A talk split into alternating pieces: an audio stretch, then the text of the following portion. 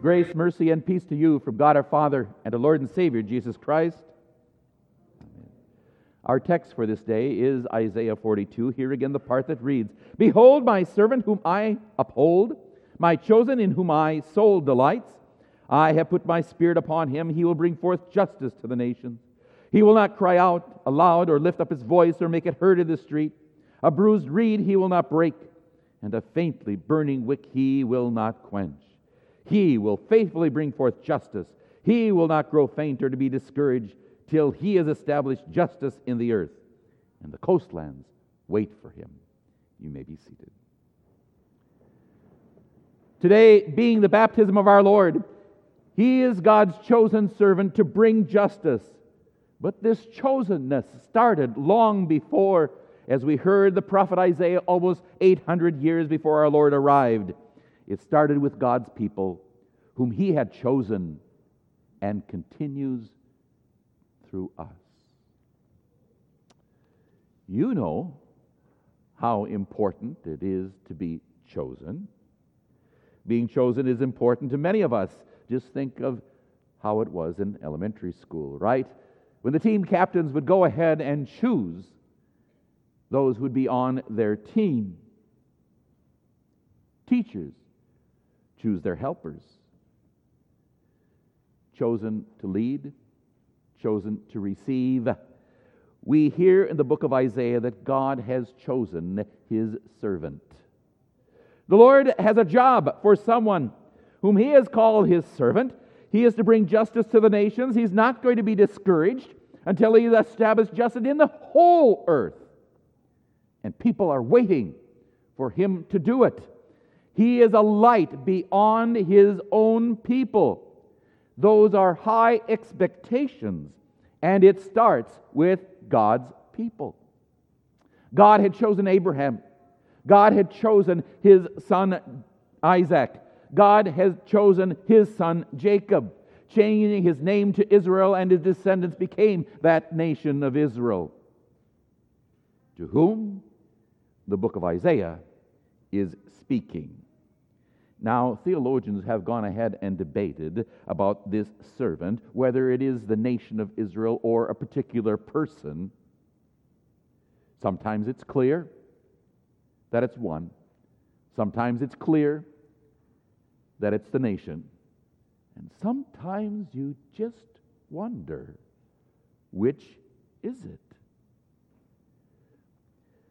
We who know is because we can look back in history and we look at God's Word.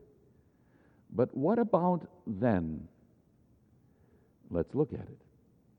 The Lord makes an announcement I am the Lord, I have called you in righteousness. Did God's people, or did God call God's people in righteousness? Did God call Jesus in righteousness? Does he call us in righteousness? And of course, the Lutheran and the biblical answer is yes.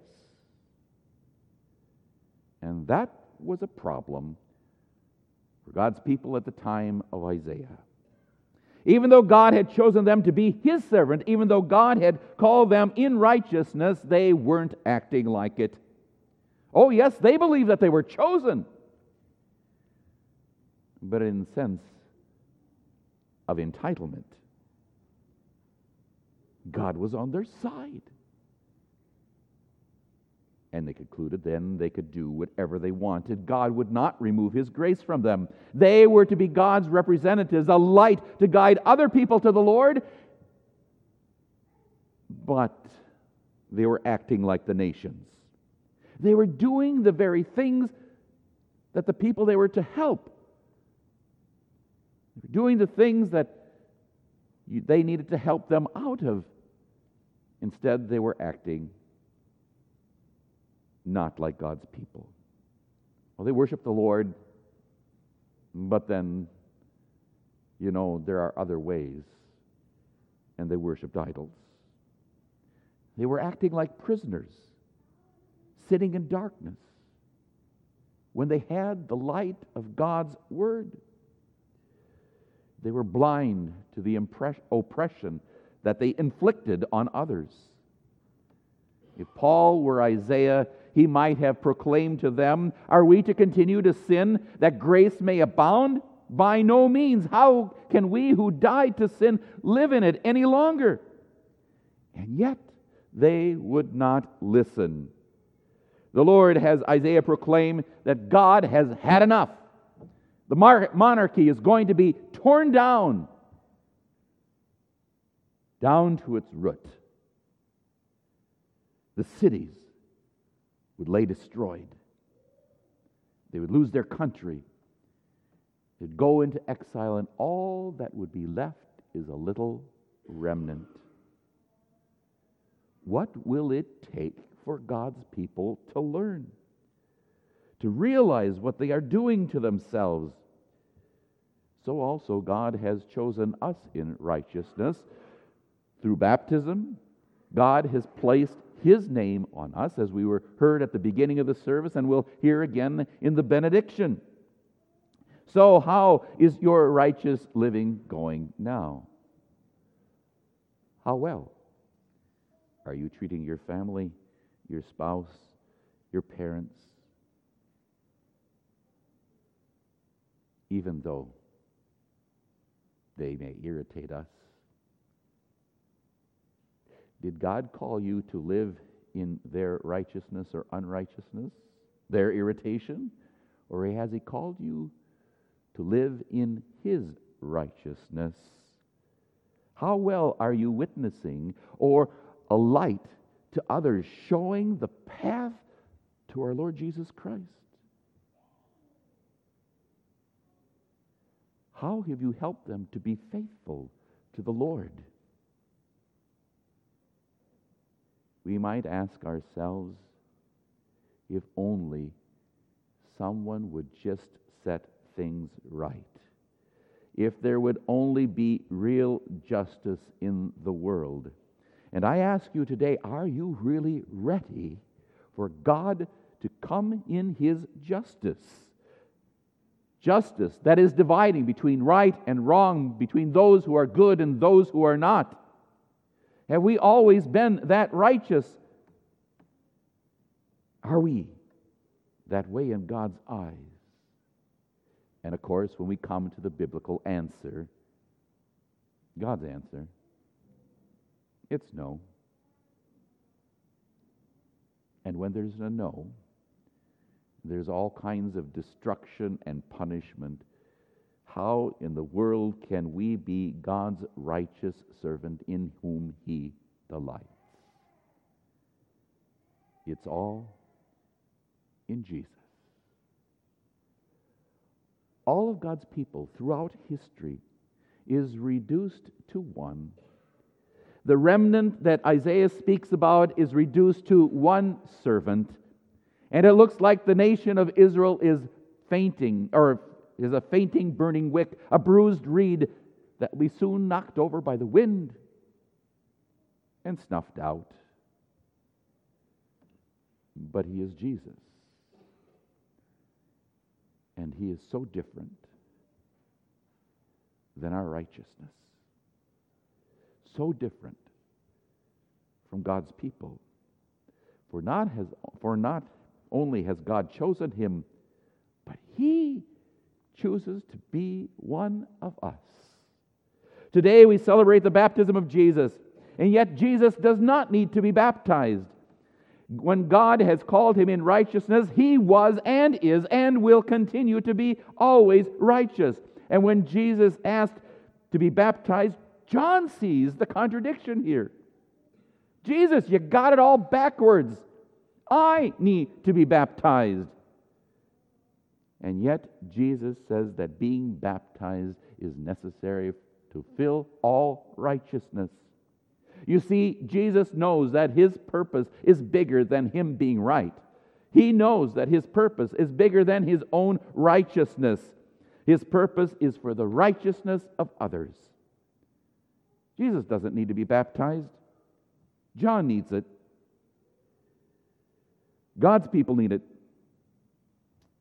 We needed it. And when he is baptized, his righteousness becomes or starts to be distributed to others. You see, his baptism works in reverse. He takes on our sin as we see in the cross, and he gives us his righteousness as delivered in baptism and confession and absolution. He does what Israel failed to do and could not do, and at times would not do. He is Israel reduced to one, and even though Jesus is righteous, he goes through the same things his people did. The same punishment, discipline, and condemnation, but Jesus is steadfast all the way to the cross, even to death. He will not give up, for on the cross, he becomes the bruised reed. On the cross, he becomes the faintly burning wick. And on the cross, his life is snuffed out.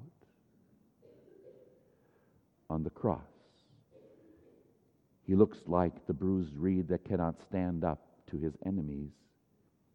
And everything is taken away from him his clothes, his life, and yet he continues to give more. He gives his mother to John.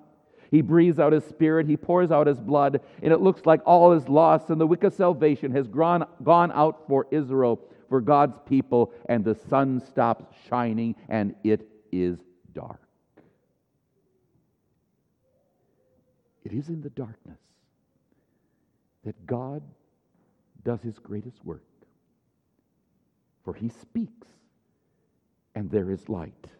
Behold, my servant, whom I uphold, my chosen, in whom my soul delights. For Jesus' baptism, the voice from heaven said, This is my beloved Son, in whom I am well pleased. Again, at the transfiguration, he says it once again God the Father is pleased what Jesus is doing and did and raised him from the dead. Behold, the former things are past.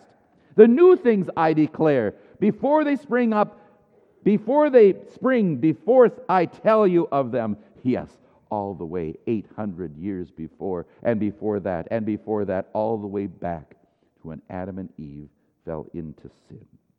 God has given this Jesus as a covenant for the people, a light for the nations. Sound familiar? and we will sing it. The covenant had to do with the shedding of blood and the circumcision, which we heard last Sunday, with the sacrificial system, all fulfilled by the blood of Jesus. And now this blood is for you. Given in Holy Communion, a new covenant, a new testament in his blood. So when God's people gather around the word and sacrament, the light of Christ is held high. The death of Jesus on the, on the cross is the glory of the people of Israel and a light to the nations. Here is Holy Communion. There we proclaim the Lord's death. How can we continue in sin any longer? Do you not know all of us who were baptized into Christ were baptized into his death? In Jesus, we consider our sinful nature dead. We consider our lives alive in Christ Jesus. So when God now says to you, I have called you in righteousness, we are called in Christ's righteousness. Not to live according to the standards of the world or how we feel, but in Christ. This is the season of, of Epiphany. It literally means to shine upon. You and your life are to shine the light upon Christ. In a way, in that way, Christ, in Christ, you are the light of the world. In Christ, you are the light to your family. In Christ, you are the light to your friends, to your co workers. In Christ, God has chosen you to be his servant. And with you, he is well pleased. In Christ, you never have to doubt your status before God. You have Christ's righteousness. Now give it away. And in giving away, you begin to set things right for other people. God willing, those things will help them have their lives set right with God because of Jesus. And they too will become light to the world around them because in Christ we are God's chosen servant. Amen.